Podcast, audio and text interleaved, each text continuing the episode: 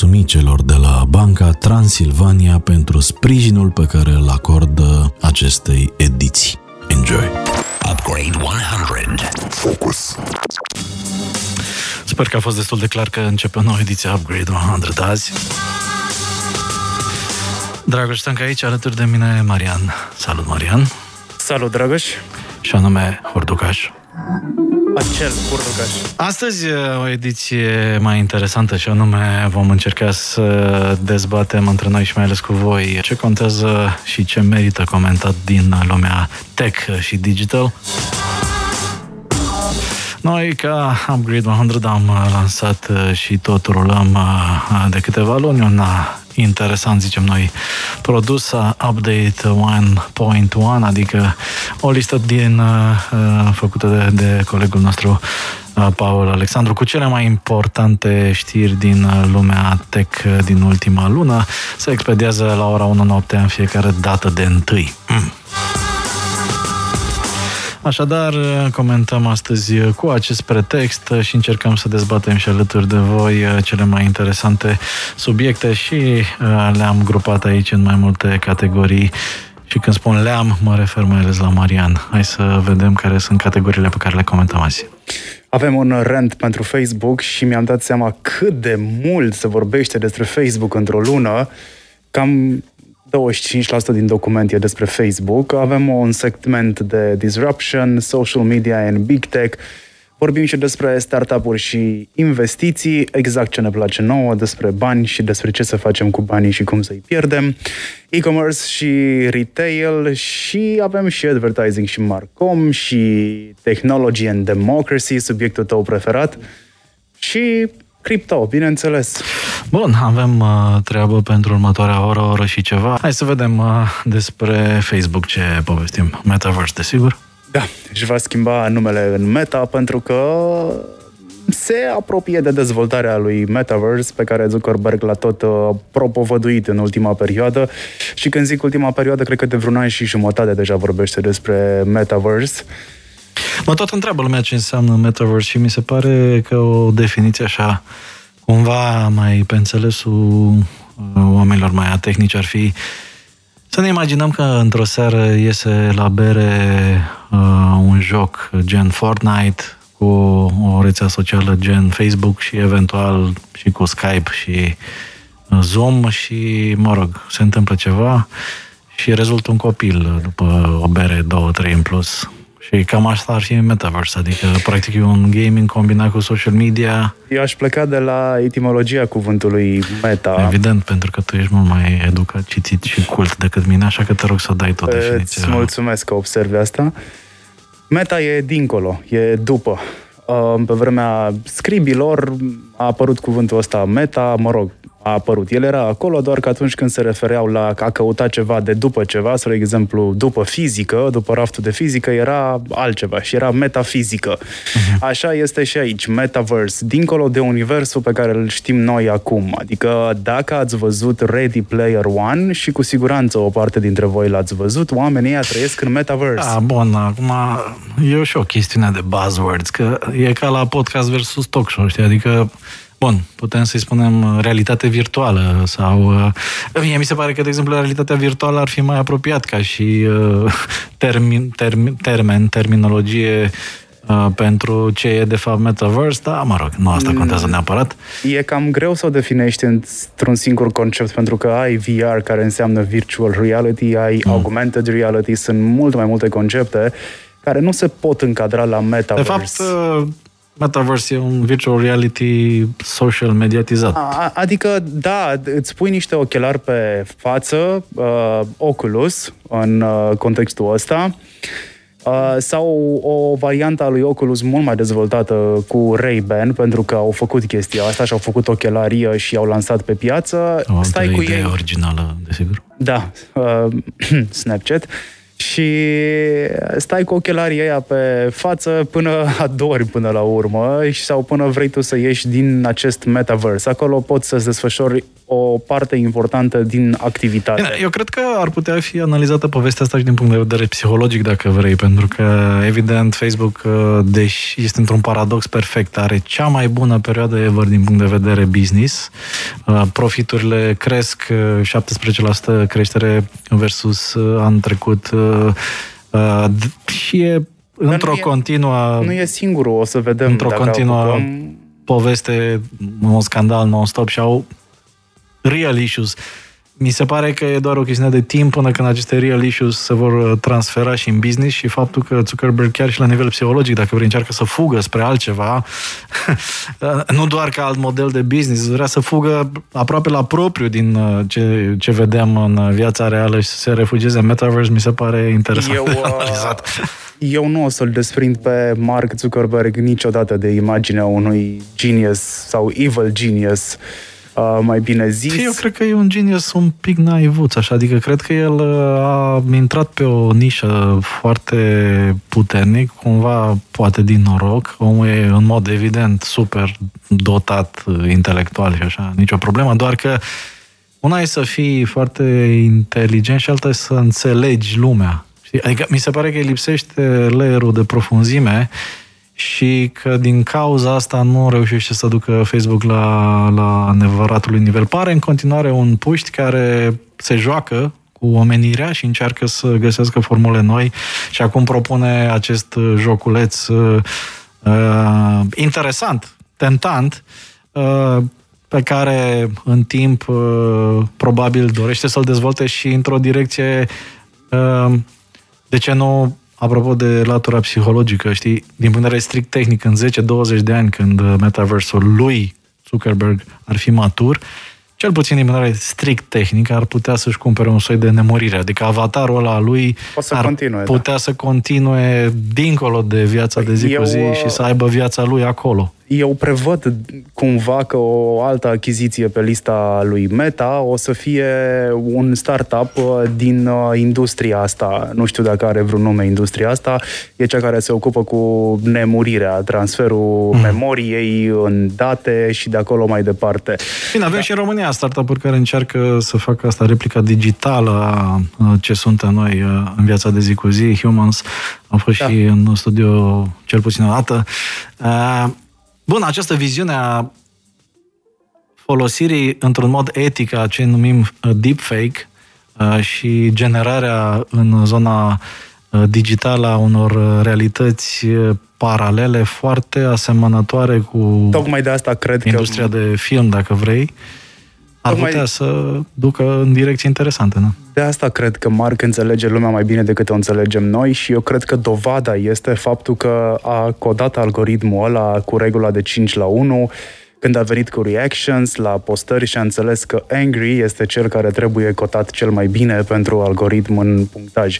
Noi știam, cei care facem marketing digital și cunoaștem destul de bine platformele, știam că fiecare lucru pe care îl faci pe rețea are un Se punctaj. vede și din postare. Dacă eu scriu acum despre tatuajele tale și eventual mă iau de tine și cumva fac mișto, o să am mult mai multe interacțiuni decât o postare constructivă Inevitabil. în care te felicit pentru o emisiune.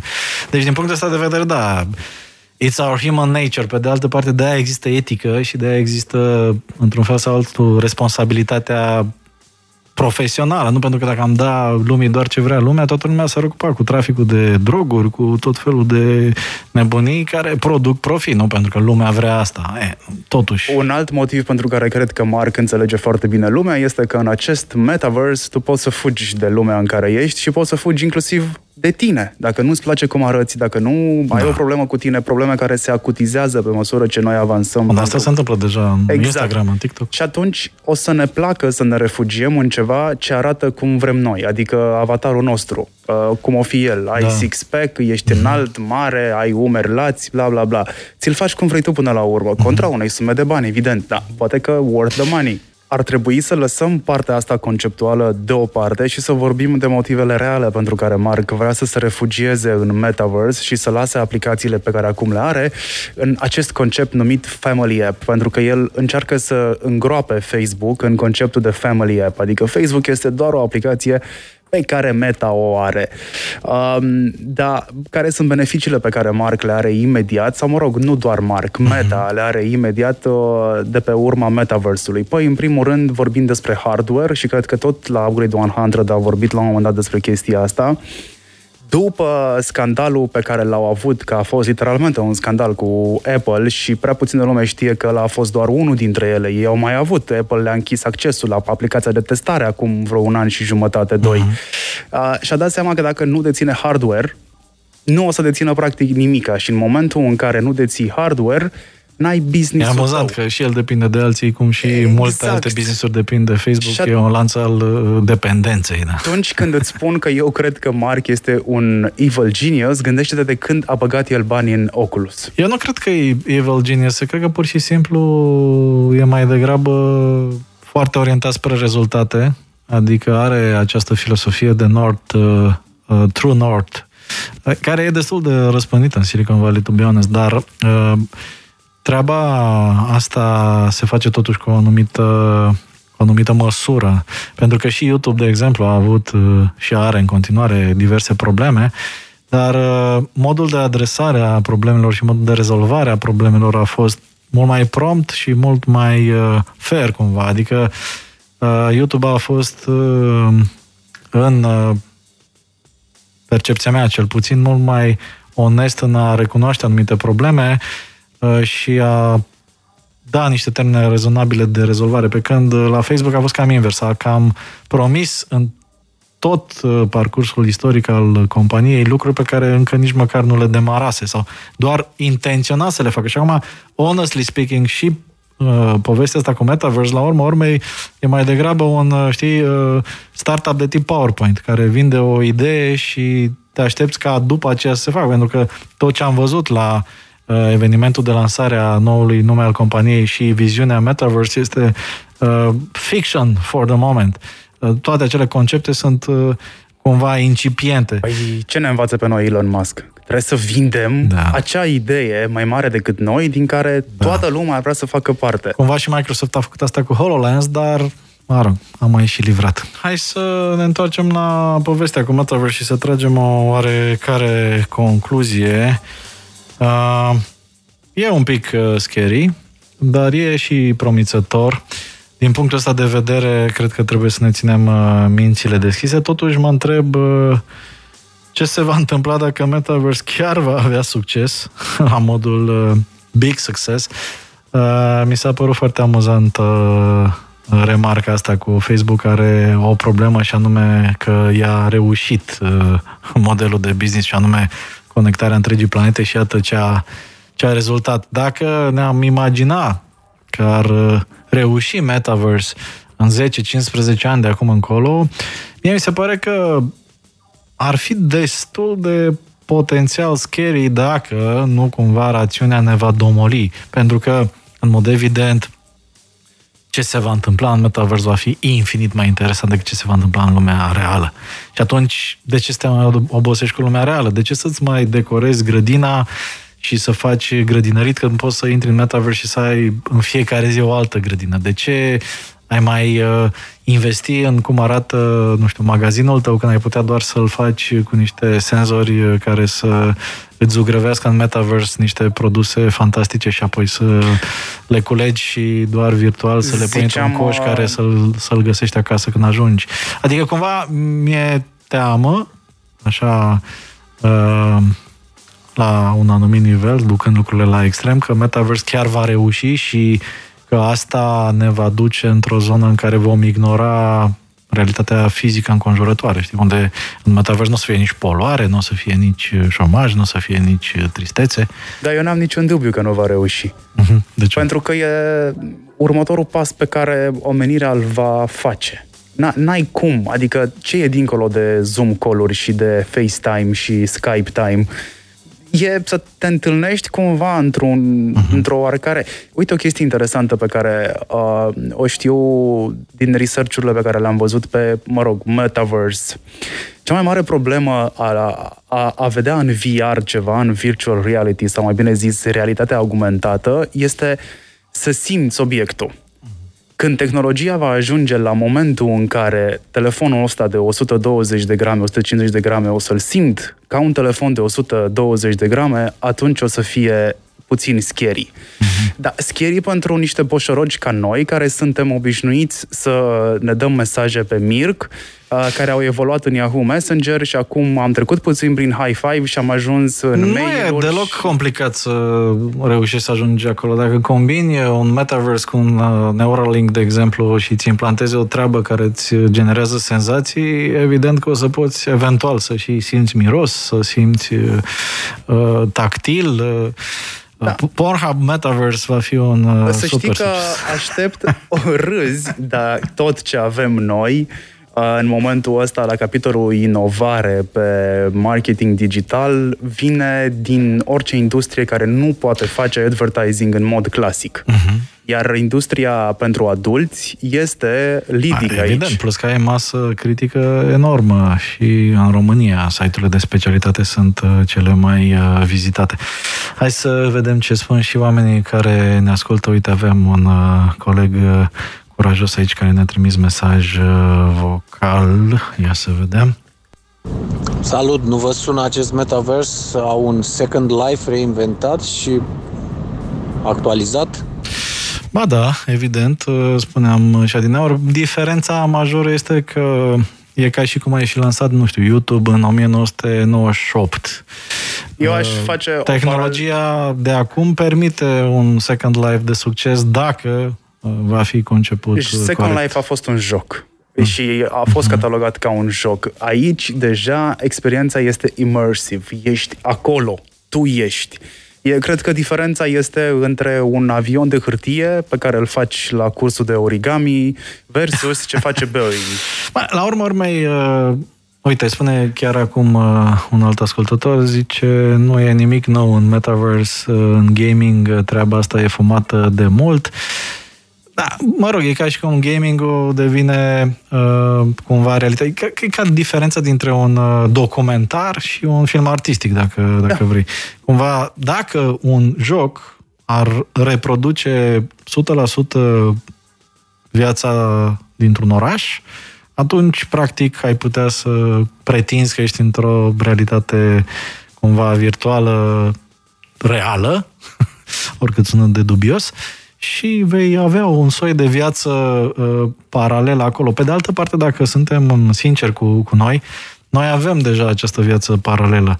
Eu, de exemplu, pe Instagram, uh, pentru cine nu mă cunoaște, pot să par un uh, fotograf de travel sau un, uh, un băiat foarte pasionat de, de călătorii, pentru că pun doar fotografii din locuri frumoase pe care vreau să mi le amintesc. Nu fac acolo uh, tâmpenile pe care le fac în Facebook. Nu îmi exprim revolta sau nu îmi dau cu părerea vis-a-vis de noutățile în tehnologie sau de ce tâmpenii mai face nu știu ce politician. Adică eu în Instagram sunt un travel person, da? În Facebook sunt uh, ce sunt uh, datorită activității mele în Think Digital și, și în Upgrade 100, adică mă urmăresc mulți oameni să vadă ce tâmpenii mai spun vis-a-vis de ce se întâmplă în lumea tech media and staff, plus uh, atitudini, atitudini civice. În LinkedIn sunt strict antreprenor. În LinkedIn nu am niciodată postări care sunt uh, uh, de natura implicării, nu știu, civice sau uh, așa mai departe. Nu, acolo sunt un business person. Deci, practic, noi avem deja această schizofrenie, noi avem deja aceste replici digitale ale, ale noastre pe care ni le expunem după cum considerăm uh, uh, că ne favorizează. Știi unde cred că greșim noi, la modul general? Fix acolo unde le mai spun și altora când vorbesc despre uh, personal branding. În momentul în care pui telefonul jos, laptopul la închis, aia nu înseamnă că tu nu mai stai online. Existența ta continuă să fie acolo și să mhm. primească interacțiuni și să interacționeze cu alții. noi suntem deja într-un început de metaverse, doar că fără conștiința noastră. În metaverse, avatarul nostru va continua să existe, va continua să interacționeze, doar că pe pilot automat. Atâta tot. Da, pe de altă parte, dacă e să fim onești până la capăt, și în viața offline uh, ne asumăm anumite roluri. Nu? Adică exact. în funcție de uh, contextul în care te găsești, uh, îți dai seama că e nevoie să fii mai funny sau e nevoie să fii mai serios sau e nevoie să fii într-un anumit fel. Mă uitam foarte interesant vis-a-vis de asta la acești noi, așa ziși, politicieni care în uh, mediul uh, offline, în mijlocul mulțimii, sunt într-un fel, foarte radical, foarte vocal, foarte nu știu cum. Când ajung însă într-un uh, studio în care sunt alături de niște, niște oameni care sunt în mod evident mai mobilați intelectual, mai, mai greu de manipulat, au dintr-o dată un alt fel de atitudine, vorbesc altfel, sunt altcineva. Da. Aproape că zici, bă, aș putea să votez cu tipul ăsta. Știi? Deci, uh, cumva, apropo de ce vorbeam și, și mai devreme, uh, tehnologia asta nu face decât să scoată din noi... Ce am vrea să fim. Ce suntem, cred. Mm-hmm, cred că e o diferență între ce suntem. Adică noi scoatem ce am vrea să fim, doar că nu poți să maschezi ceea ce ești. Da, dacă e să o duci la alt nivel... Uh, la meta. Scoate din noi ce am vrea să fim și nu suntem adică ne arată așa cum suntem, adică ușor ipocriți și exact. fățarnici și așa mai departe. Și, na, într-un fel e un tool prin care reușim să make it or break it in life. Și lăsăm metaversul în urmă și ne îndreptăm către zona de disruption și ce merită consemnat acolo. Ce merită consemnat acolo? Că Daniel Dineș spune că um, roboții UiPath vor evolua până în punctul în care vor putea face aceleași uh, lucruri uh, și vor îndeplini aceleași sarcini ca și oamenii. How mm. about that? Mm.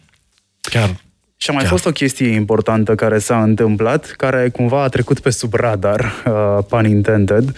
În Germania a avut loc un zbor uh, de test al unui volocopter, e o dronă electrică care a transportat un container și ar putea duce până la 600 de kilograme în zone aglomerate din uh, orașe din ce în ce mai greu accesibile. Um... Bun, hai să, hai să începem cu asta cu, cu UiPath, pentru că e un soi de marmotă, între ghilimele, care e destul de vehiculată, o sperietoare uh, în lumea tech, și anume că vin roboții și ne iau, uh, ne iau locul.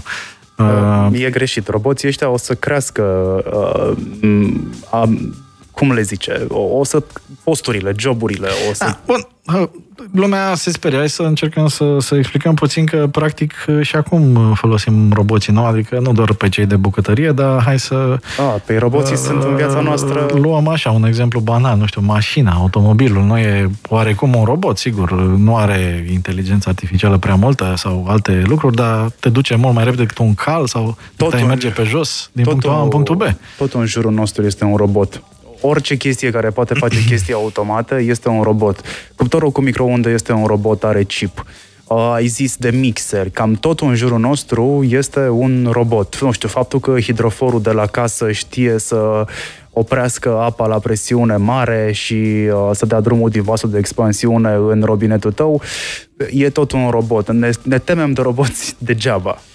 Păi, asta poate sau nu poate fi uh, valid pentru că s-ar putea să fie niște nuanțe aici. Uh, studiul spune pe scurt așa că dacă un sistem uh, bazat pe machine learning și AI, inteligența artificială, are de ales între interacțiunea cu un alt sistem AI sau machine learning, va alege interacțiunea cu celălalt sistem în dauna interacțiunii cu imperfecții oameni, dacă are de ales cu cine să, să lucreze.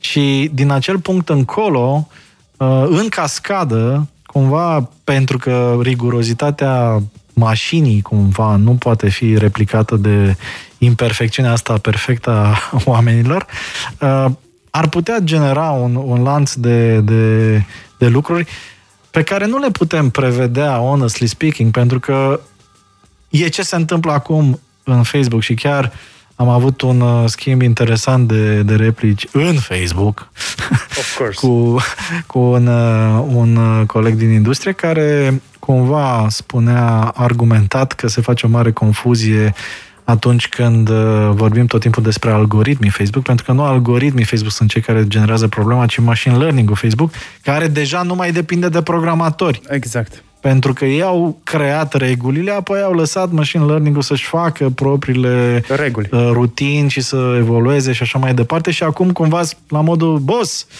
ce îi facem ăstea să nu mai ia hate-ul, Exact. să-l amplifice, că noi l-am pus doar să țină oamenii cât mai mult, să fie cât mai mult engagement, să dea lumea click pe aduri și uite ce se întâmplă acum, cum Ar îl treb- oprim. Ar trebui înțeles cum se ajunge la machine learning. Uh, imaginați-vă uh, trei roboți, uh, tuturor le spui uh, că trebuie să fie atenți la portocale.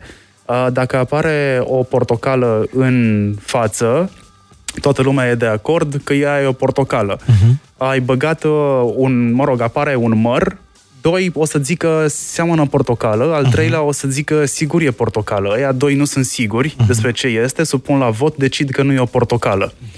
Așa se învață, așa învață algoritmul ce are de Da, și făcut. treaba asta generează inclusiv probleme super Exact. nasoale de genul confuziei între primate și oameni de culoare. Exact, și așa mai exact. Și departe, lucrurile da. astea o să fie de aici multă vreme încolo. Uh, limbajul de programare nu o să înțeleagă niciodată 100% nuanța Mm. din, ex- din, dintr-un limbaj uh, care conține inclusiv uh, mimică gestuală, care reprezintă un procent foarte mare din uh, ceea ce vorbim noi. Unul dintre motivele pentru care uh, există foarte mult hate în online și angry, că vorbeam mai devreme despre regula de 5 la 1, este că noi nu ne vedem ochii, știi? Noi nu vedem de look. Mhm. S-au făcut niște teste pe tema asta și s-a ajuns la concluzia că atâta timp cât noi nu ne vedem unul altuia privirea, Mhm. o, nu o să avem nicio problemă să ne, să ne porcim în, în online. Interesant, da.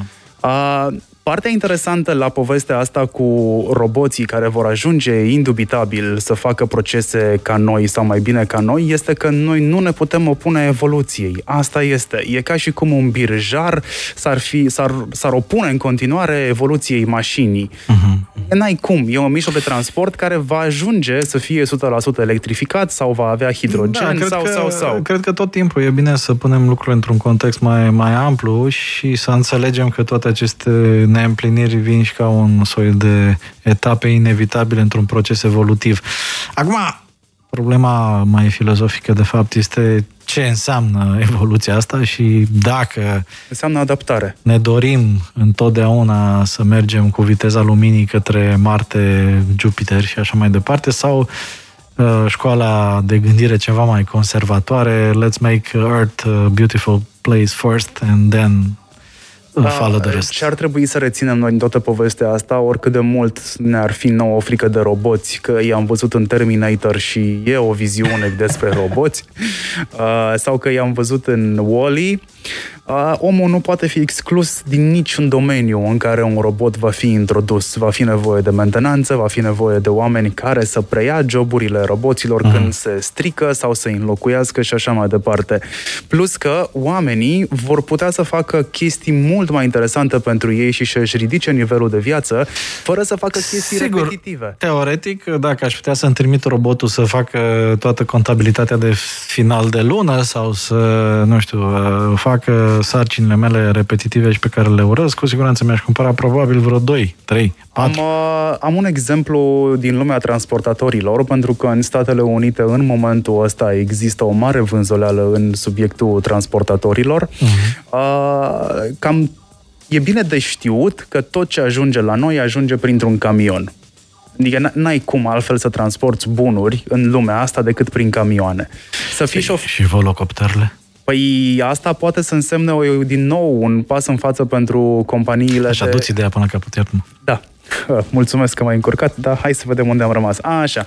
Uh, un șofer petrece din 365 de zile pe an, mm-hmm. un șofer de tir în state, spre exemplu, uh, petrece mai mult de 75%, 80% pe drumuri. Așa. Ei sunt plătiți la mile, mm-hmm. uh, sunt plătiți la cât de mult parcurg într-o zi. Acum, imaginează-ți așa, oamenii ăștia au niște drame acasă, au uh, divorțuri pentru că ei sunt plecați, uh-huh. uh, au copii care cresc, ei nu îi văd. Uh-huh. Uh, faptul că ar exista niște roboți autonomi, practic niște capete tractor care să tragă după ele niște containere sau să le ridice în da, aer... Da, și eventual să-l piloteze de acasă, nu? Ca într-un fel de joc. fii atent, că aici e partea interesantă. Tehnologia deocamdată și în următorii ani nu o să fie în stare să se descurce în mediile super aglomerate. Nu poate să ia decizii la atât de rapid încât să se descurce în mediile super aglomerate. Așa că un om care este șofer de tir va avea ca pentru următorii ani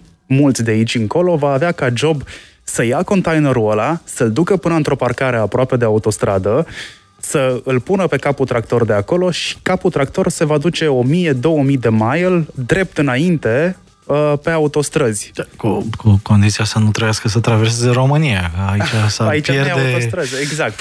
Da, este un use case care în momentul ăsta este în developing. Mm. În state se întâmplă chestia asta, este în teste și este vorba despre roboți autonomi.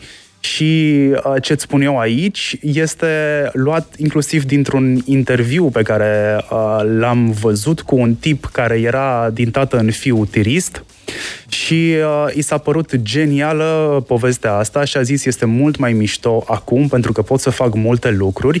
Cu atât mai mult această tehnologie nu o să fie patentată în așa fel încât să se descurce singură forever, fără oameni, așa că de oameni în cabina aia tot va fi nevoie. Că, da. Doar că ei probabil nu vor mai sta 100% atenți la drum. Să știi că eu la un moment dat am avut fobia asta de zburat, știi, și cum am învins-o una dintre metode a fost gândul ăsta că, bă, tipul care e pilot, moare odată cu mine dacă se întâmplă ceva nasol, știi? E, ori gândul că ar fi pe pilot automat ăla să-și el eventual ar pilota de la sol, nu m-ar face nu mă face prea liniștit. Da, asta cu a, a transporta un container, gândește-te cât de mișto ar fi fost să fi putut lua containerele cu o dronă de genul ăsta când a fost uh, blocajul pe canalul Suez. Da, Asta apropo de știrea că în Germania a avut loc un zbor de test a unui volocopter. Aici o să apară alte probleme cu reglementarea. A, bine, reglementarea Cum facem să se ciocnească, să nu cadă în capul Oamenilor. Reglementarea spațiului aerian este cunoscută piloților de drone în momentul ăsta de agrement, care sunt mai conștiincioși decât majoritatea. În rest, e destul de greu să înțelegi ce înseamnă da. reglementarea spațiului aerian. E loc, mai mult loc decât pe, pe pământ. Poți să trasezi linii drepte, Dar poți să, știi să că faci reguli, cred că ceva mai ușor. Dronele astea, în momentul de față, nu pot fi văzute pe radar. Dacă uh-huh. nu sunt văzute pe radar, atunci nu pot fi văzute nici turnul de control și implicit nu pot ști nici nici piloții de ele. Deci uh-huh. dronele în momentul ăsta sunt puțin, au un handicap la capitolul ăsta, dar uh, sunt niște reglementări la nivel european. Handicap sau avantaj, depinde ce faci în viață. Dacă faci trafic de țigări peste graniță, s-ar putea să-ți convină. da, dar nu poți să ridici în momentul ăsta cu drona mai mult de câteva mm. kilograme, adică nu e mare lucru. Um, partea interesantă este că tot din Uniunea Europeană o să plece o reglementare care să fie preluată din nou de toată lumea, pentru că noi suntem buni doar la reglementări. Ah. Acest bătrân continent știe să stea în toiag și să spună cum ar trebui ah. făcute lucrurile. Uneori mai trebuie și de astea, da. E ca bunicul, știi? Exact. Practic, toată planeta a fost colonizată din Europa, pe mare. Acum exact. planeta se întoarce și colonizează Europa digital și bătrâna zice, boșilor, nu așa un pic face. ușor, mai cu reguli, cum se făcea odinioară, maică, maică. Dronele vor trebui să iasă din producție direct cu sisteme care să facă dronele astea vizibile pe mă rog, turnurilor de control. Hai să mergem mai departe. Mariana ai selectat din social media în Big Tech uh, uh, știrea că Donald Trump își lansează Truth Social, propria rețea de socializare, care va oferi, între ghilimele, tuturor o voce. Deocamdată se află în pending, deoarece ar utiliza abuziv un cod sursă aparținând unei companii numite Mastodon. Uh, da, uh, mi se pare cumva uh, funny că și Donald Trump face cam ce face și Zuckerberg, și face jucăria lui, dacă lumea asta rea nu-l acceptă așa cum e el, nu? Uh, nu doar uh, asta, ci eu cred că avem parte de un trend în care fiecare cu resurse sau uh, nu neapărat resurse, ci cu posibilitatea de a-și face o rețea proprie prin comunitatea pe care o strânge în jurul lui, e un trend. Și vedem asta că sunt deja aplicații și servicii care îți oferă un colț de-al tău pe platformă unde să faci un soi de uh, să-ți faci un Reddit, să-ți faci un forum, mm-hmm. practic să interacționezi uh, ca platformă social media. Unul dintre motivele pentru care cred că Facebook crede că uh, e deja despre, crede despre sine că este overrated și intră într-o suită de aplicații, fix asta este, că deja e usual număr de telefon. Da, pe de altă parte, apropo de treaba asta, cred că zona asta de Social media ar trebui să devină open source. N-ar mai trebui să fie deținută de o companie. Ar trebui ca această utilitate, care se numește social media, să fie asemenea blockchain-ului, să fie controlabilă end-to-end și full transparent. A devenit deja evident că Păi avem o companie în România care asta testează în perioada de acum o aplicație care se numește Whisper, uh-huh. uh, dar o să, cred că o să vorbim despre ea în momentul în care ajungem la crypto și blockchain. Uh, fix asta face. Testează o aplicație de a comunica, de mesagerie uh-huh. instantă, care e bazată pe, uh, pe blockchain. Bun, messaging-ul nu e neapărat uh, cea mai uh, dureroasă treabă. Știi că nu faptul că eu vorbesc cu tine la telefon și spun acolo că mi s-ar părea o idee bună să nu se vaccineze nimeni, afectează bunul mers al lucrurilor sau uh, faptul că mint uh, cu seninătate într-o convorbire telefonică privată nu influențează opțiunile de vot uh, care pot răni democrația. Cred că zona asta de, nu știu, public communication somehow ar trebui să fie un bun uh, social al umanității, nu al unei companii. That's my point. Uh, nu-mi dau seama cum această utopie poate fi pusă în, uh, în practică, dar din punct de vedere pur teoretic, cred că e drumul corect pe care ar trebui să o ia ce numim azi social media. Cred că, cred că tot la idee de pur teoretic o să rămână, pentru că aia ar însemna să nu evolueze ca, mă rog, noi ca oameni să nu fie evoluat uh, în tehnologia comunicațiilor de la telegraf încoace. În momentul de față ai liber la a folosi un walkie-talkie, nu? Așa. Cred că dacă nu ar fi existat ideea de inovare, dacă nu ar fi existat ideea de ownership asupra ceva, uh, nu ar fi fost nimeni motivat să facă mai mult decât uh, un walkie-talkie pe ceea ce înseamnă comunicare. Mm. Partea care pe mine mă îngrijorează la, și e pe bună, chiar mă îngrijorează la ce face Donald Trump, este că dacă lui Donald Trump îi este o rețea socială de mm. genul ăsta, așa cum o gândește el, unde versiunea de adevăr este o versiune de adevăr, nu este adevărul ăla nenegociabil pe care îl știm cu toții. Este adevărul în metaverse. Exact, este meta-adevărul, meta uh, post-adevărul. Avem practic de-a face cu un om care își cheamă aceeași armată de oameni care a invadat uh, Capitoliu acum un an, da, și poate să o facă din nou.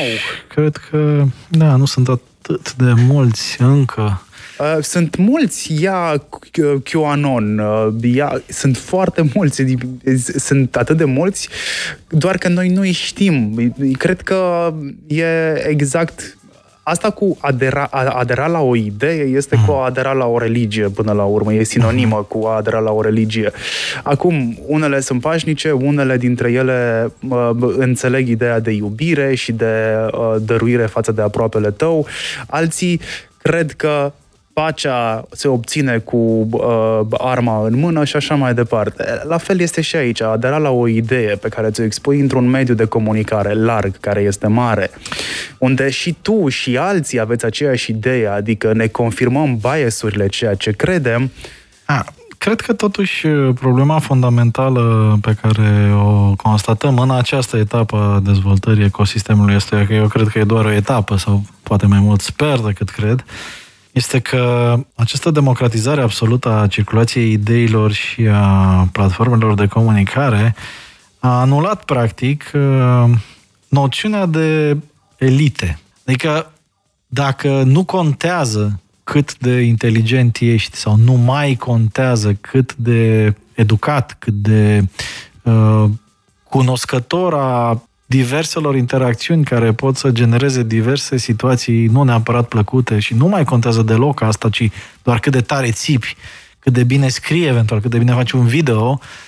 Uh, lucrul ăsta va genera cu siguranță și vedem deja că generează niște perturbări uh, nasoale și uh, din punctul ăsta de vedere uh, o să vedem ce o să se întâmple în timp, dar cumva e clar că rolul elitelor și a celor care se gândesc la un bine comun la un alt nivel decât cel pur material sau a atinge un obiectiv foarte cinic de tipul hai să mai rămânem la putere uh, câteva luni, uh, lucru pe care îl vedem chiar în România acum, uh, cred că eliminând total acest element din construcția socială, consecințele pe termen lung n-au cum să fie bune.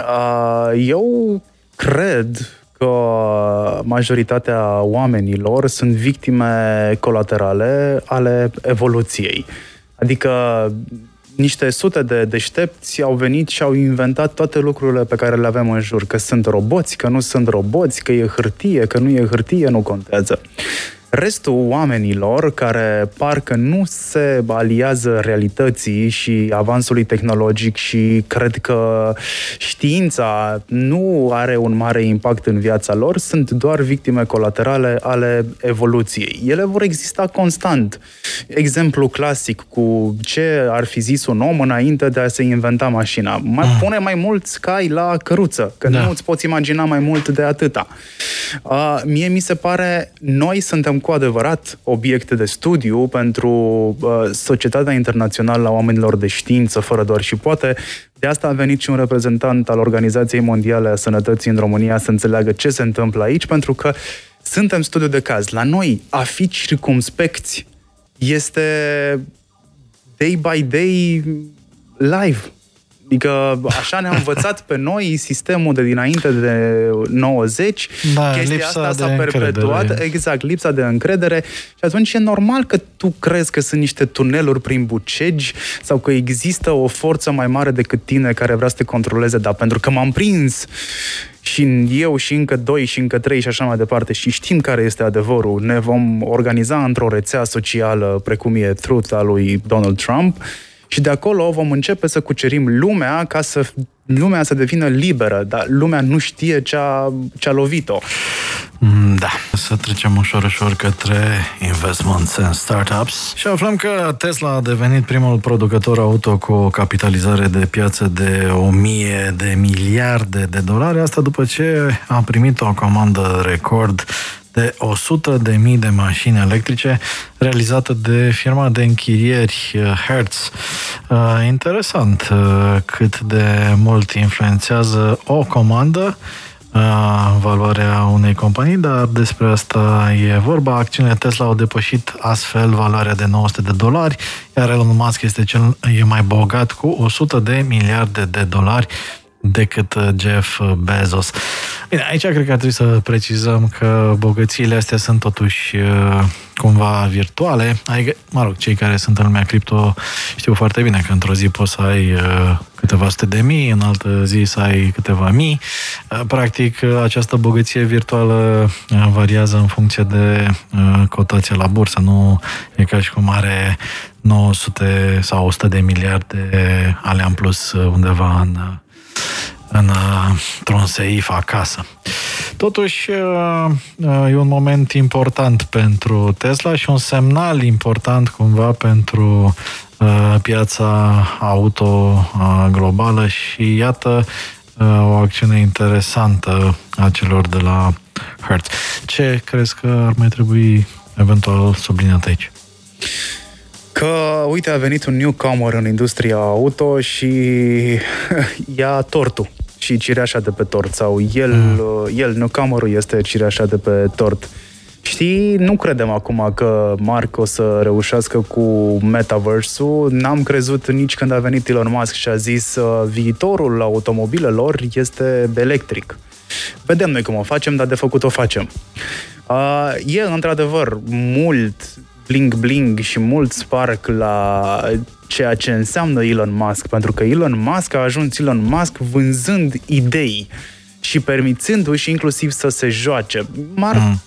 Mark se ia în serios, Elon Musk nu se ia în serios niciodată. Se ia în serios doar când e de luat în serios, că e și el uh, dual sau mai mult decât dual. Adică gândește-te că e un copil care a crescut pe continentul african, uh, Uh, care a ajuns în state și acum uh, are o companie care lucrează cu NASA și care trimite în scurt timp oameni pe Marte. Adică omul a fost în stare să livreze ceva la viața lui, dar întrebarea mea este cât este show-off și cât este real business până la urmă, pentru că eu nu cred că Tesla este, are alt comportament uh, față de un startup care vinde în continuare idei, Uh, ca să facă capital din asta, pentru că vânzând o idee, uh, primești capital pe investiții, ceea ce înseamnă că cumva ai contribui la a, mă rog, oricum, uh, orice companie care vrea să crească, mai ales în zona tech, trebuie să vândă și o viziune. Acum, na, riscul e balansat de analiza, mă rog, cât de viabilă e o idee sau alta și așa mai departe. Apropo de asta, uh, mai uh, vedem uh, câteva știri din zona de startups. EMAG investește un milion și jumătate de euro în Flip.ro, un startup de telefoane second-hand fondat de trei tineri români Interesantă mișcarea EMAG, interesant și modelul de business al Flip, practic un business care n-ar fi fost posibil acum 10 ani, pentru că practic ei recirculă și uh, înnoiesc telefoane uh, exact e... Uh, cum uh, există și uh, second-hand uh, dealership uh, for cars. Ce fac ei este o idee foarte bună, nu este nouă. Eu știu foarte bine că Ciobi, uh, pe vremea când eram eu în liceu, avea și el la colți o, o de asta de făcut telefoane, zi de refăcut telefoane, așa, pe care le lua și după aia le vindea că sunt recondiționate și așa mai departe. Diferența este majoră, bineînțeles, dar punctul de plecare a existat acolo și a fost. Spre deosebire de ceea ce se întâmplă la Tesla, însă, ăsta mi se pare real business. Pentru că eu, Elon Musk, pot să vorbesc cu tine, șeful de la Hertz, să zic, Boss, Ia și tu, șef. Dă și tu, nu, dă și tu un anunț că îmi cumperi și mie 100 de mii de mașini. Aha, corect. Nu sunt în stare să le livrez, că n-am cum în contextul ăsta de acum. Uh, hai să vedem, Uber n-a vrea să bage și el și îl sun pe Uber. Uber, tu vrei? Vreau. Cât vrei? Păi cât luați voi? 100 de mii? Păi vreau și eu jumătate. Ok, bun, se dă anunțul, se manipulează puțin bursa, da, mă rog, a manipulat bursa în momentul ăsta ar însemna că vine FTC-ul pe tine în state dacă am zis asta. Uh, da, spre deosebire de Tesla, ce se întâmplă acum la Flip.ro cu EMAG, practic investește un milion și jumătate de milioane de euro uh, pardon, un milion și jumătate de euro în Flip.ro care are materie primă, are piese cu care să lucreze, are uh, telefoanele care sunt din piața de second hand, adică sunt pe stoc, nu trebuie să aștepte de la producător să vină chipuri, placă de bază și așa mai departe. Asta mi se pare smart investment. Pe de altă parte, faptul că au crescut valoarea acțiunilor Tesla pentru că cineva a făcut un anunț mm. că o să cumpere 100.000 de mașini în condițiile în care în momentul ăsta stai și 7-8 luni pentru a-ți veni mașina, unele modele de ale producătorilor nici măcar nu se mai produc în momentul ăsta. Squid Game ar fi adus uh, valoarea Netflix la peste 900 de milioane de dolari, apropo de relativitatea evaluărilor ăstora uneori. O acțiune uh, uh de uh, 16 dolari acum 10 ani valorează 40 de mii astăzi. Uh, un randament demn de uh, cripto. Îți recomand, îți recomand să te documentezi puțin pe ce înseamnă Netflix Effect. Uh-huh. El există și eventual să purtăm într-o altă emisiune o discuție păi despre... pe scurt, acum am mai făcut curios. Uh, Netflix Effect, care nu este patentat, dar el există și este motivul pentru care uh, Netflix ia are cumva un, un soi de monopol nevorbit de nimeni asupra mm. achiziției filmelor pe care le are pe platformă. Uh, acest Netflix Effect zice așa, dacă filmul tău ajunge pe platformă, are șanse foarte mari ca după ce va pleca de pe platformă să se bată ceilalți pentru drepturile lui. Uh-huh. Exemplu pe care îl am la îndemână este resuscitarea Friends care odată a ajuns pe platformă, filmul Friends, odată a ajuns pe platformă, a început să producă din nou bani și mega hype-ul uh-huh. de care are în momentul ăsta parte. Acest mega hype a, a făcut să existe și licitație, într-adevăr, de la broadcaster pentru film. Uh-huh. Și apoi după aia să existe și pentru alte filme din platformă care au fost la un moment dat celebre, dar au fost refăcute celebre de Netflix. Da. Și se numește Netflix Effect. Pentru mine Netflix nu este cinematograf, pentru mine Netflix, mai ales după ce am văzut ce s-a întâmplat cu Squid Game, care nu este un super film din eh, niciun punct de vedere. E doar E un film. up și Exact. Surprinzător este...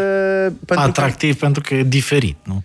Cine nu este familiarizat cu cinematografia coreană, o să zică, mamă, e mega mișto, nu știam că acești Ar putea fi un reality show. Ar putea să fie literalmente un reality show, într-adevăr. Cred că asta și atrage ideea de real pe care o, o are filmul. Dar Netflix nu este nimic altceva decât o platformă excelentă de distribuție. Um, și ei știau să facă chestia asta încă de când închiriau DVD-uri prin poștă. Da. Cam când crezi că Netflix o să intre decis și în zona, de exemplu, gaming, când o să concureze Stadia sau Arcade sau... Lucrează la chestia asta, dar nu cred că ei concurează Stadia. Uh, Reeds, mi se pare că îl cheamă pe șeful Netflix. Uh, cred că așa îl cheamă. Cred că Virgil. A, a zis o chestie interesantă la, la începuturile Netflix-ului în digital. A zis că ei nu concurează uh, cu nimeni, ei concurează, uh, cum era, concurează cu noaptea sau ceva de genul. Ah, da, da. A zis ceva de genul că principalul lor competitor e noaptea, că atunci Stă lumea acolo. Exact. Wilmot Reed Hastings. Așa, Reed Așa, Hastings. E cam complicat de reținut. Îl cheamă da. și Wilmot. Numele, omul... Numele Wilmot. Nu știam asta, nu știam asta. A, ideea este că Netflix este o platformă foarte bună de distribuție pe care nimeni în momentul ăsta nu poate să o replice și nu poate să o replice și nici nu o să o poată niște să o replice. Nici așa, adică bine, noi în România nu, dar... S-au făcut deja teste uh, neuro mm. pe ce înseamnă logo-ul Netflix și cum reacționează oamenii când aud sunetul Netflix copiii deja știu că în momentul în care aud, văd logo-ul păi Netflix Și nu o să ajungă și, și Netflix la stadiu în care să zică aia e platforma pe care se uită mami și tati la filme și noi avem uh, no, altceva? Nu, nu. nu. Ah, să vedem, depinde ce se mai păi întâmplă. vezi, n-ai copii, nu știi că există secțiune de kids pe Netflix. Știu că există, dar nu m-am uitat niciodată. Ia întreabă-ți.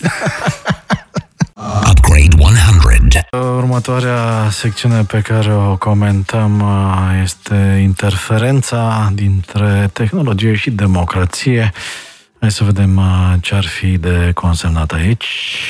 În primul rând ar fi de consemnat că vă puteți abona la newsletterul pe care îl comentăm acum, upgrade100.com slash subscribe și trec la ceea ce merită menționat în Tech and Democracy, e secțiune specială în uh, newsletterul nostru și cred că este singurul newsletter care are secțiunea asta.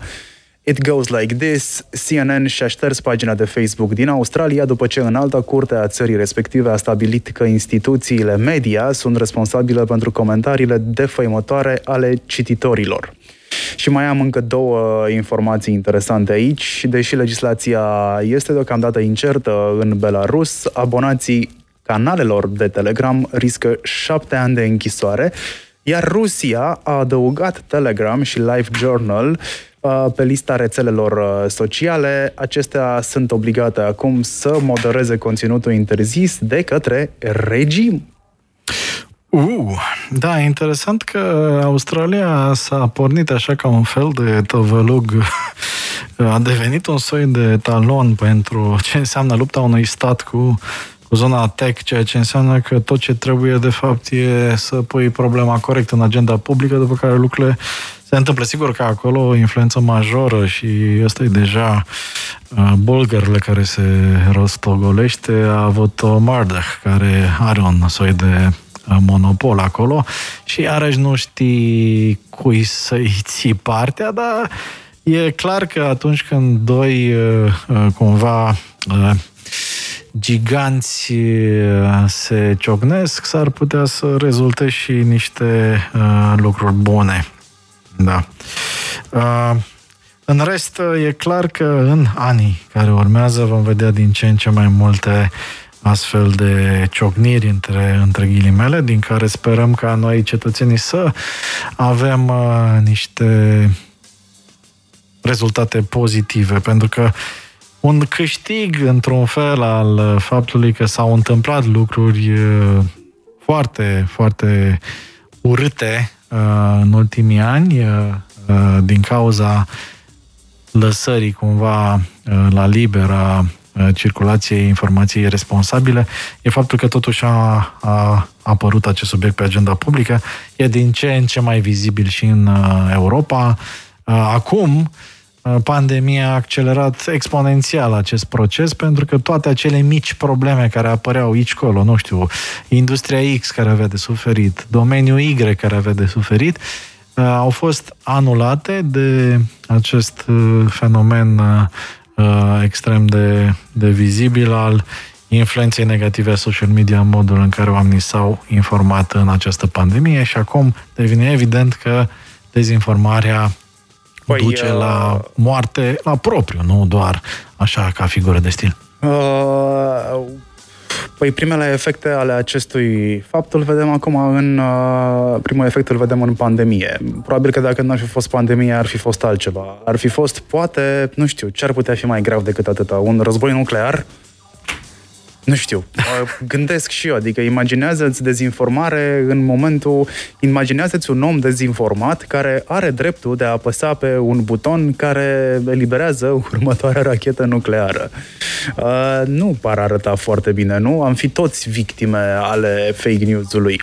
Ce face Australia în momentul ăsta, pentru noi, uh, înseamnă ce face FDA-ul pentru vaccin, uh, pentru medici. Noi ne uităm în Australia în momentul ăsta să vedem ce mai făcut australienii, cu cine s-a mai luat de gât, pentru că australienii nu se iau de gât doar cu ăștia, cum îi cheamă, pe care i-am menționat mai devreme, vor să interzică Google ca motor principal de căutare atât pe telefoanele Android vechi și noi, cât și pe cele iOS. Adică intervin până într-acolo încât e ilegal eu, Apple, să-ți plătesc, pardon, tu, Google, să-mi plătești mie, Apple, să te pun ca principal motor de căutare în Safari. adică imaginează ce ar putea ieși de acolo. Dar pe principiu mă supun ca să fac bani pentru că atât Apple cât și Google în țările unde regimul tinde către totalitarism se supun regulile de a, regulilor de acolo și scot aplicații din App Store sau le banează sau sau sau același lucru ar trebui să-l facă și aici, nu? Nu să se plângă că cineva intervine în businessul lor, pentru că și dincolo a intervenit în businessul lor. Nu e ca și cum, nu știu, vorbeam mai devreme despre religie. Boss nu mă lasă religia. N-ai cum.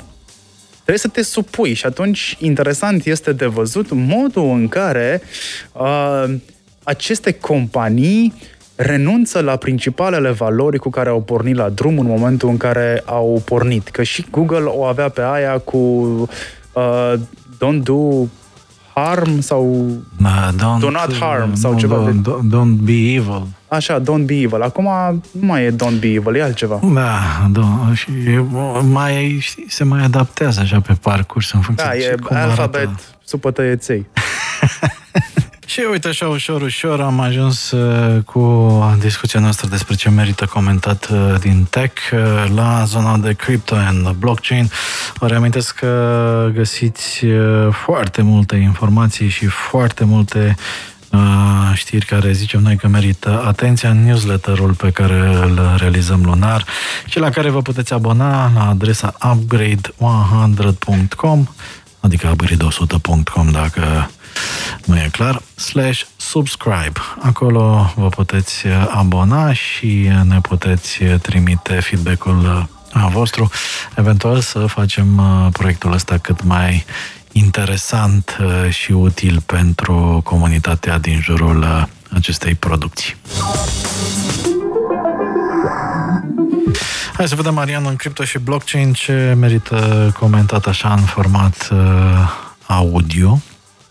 Jaron Lanier, considerat a fi părintele realității virtuale, nu este fan al Bitcoinului, despre care a spus că este doar o schemă Ponzi, însă consideră că proiectul Ethereum ar putea fi un real succes.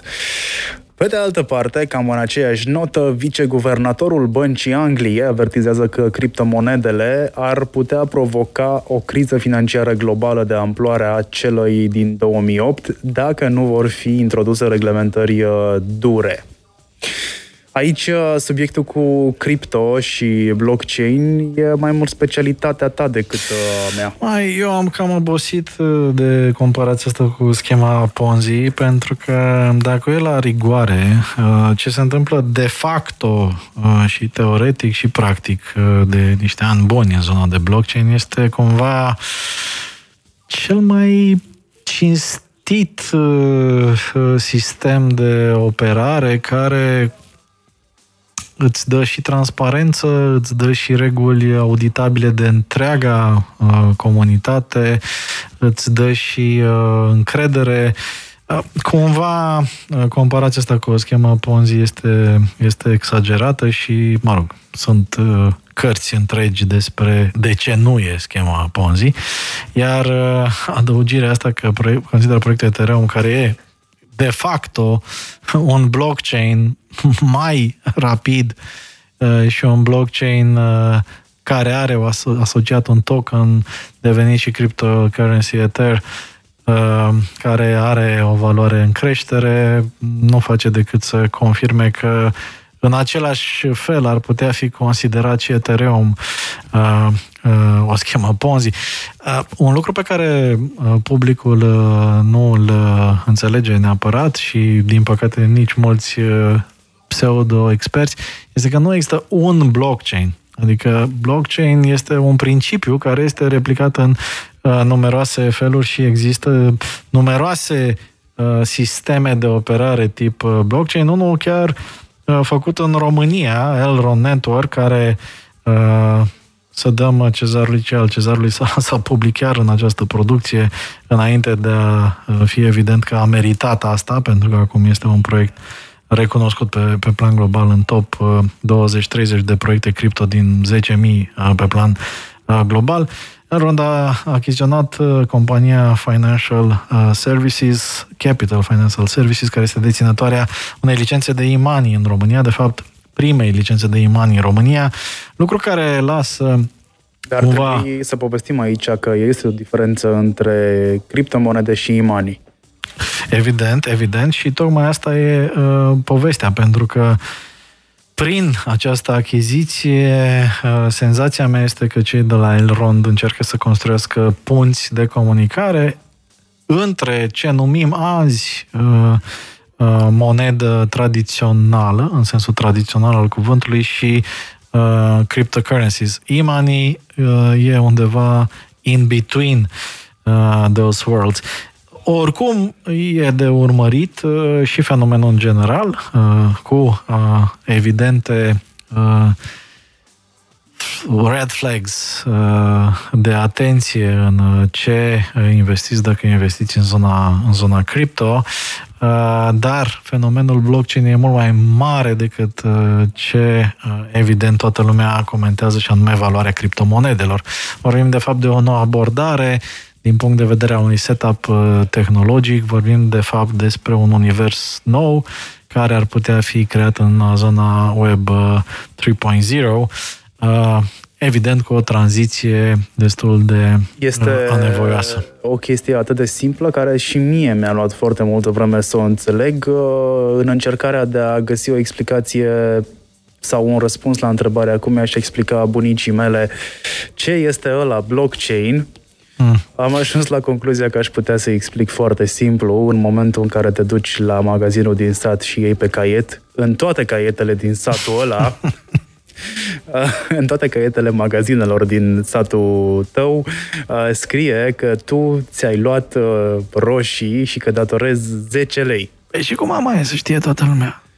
Păi da, aici e mai puțin greu de explicat cum să facă, dar cred că principiul e ușor de înțeles.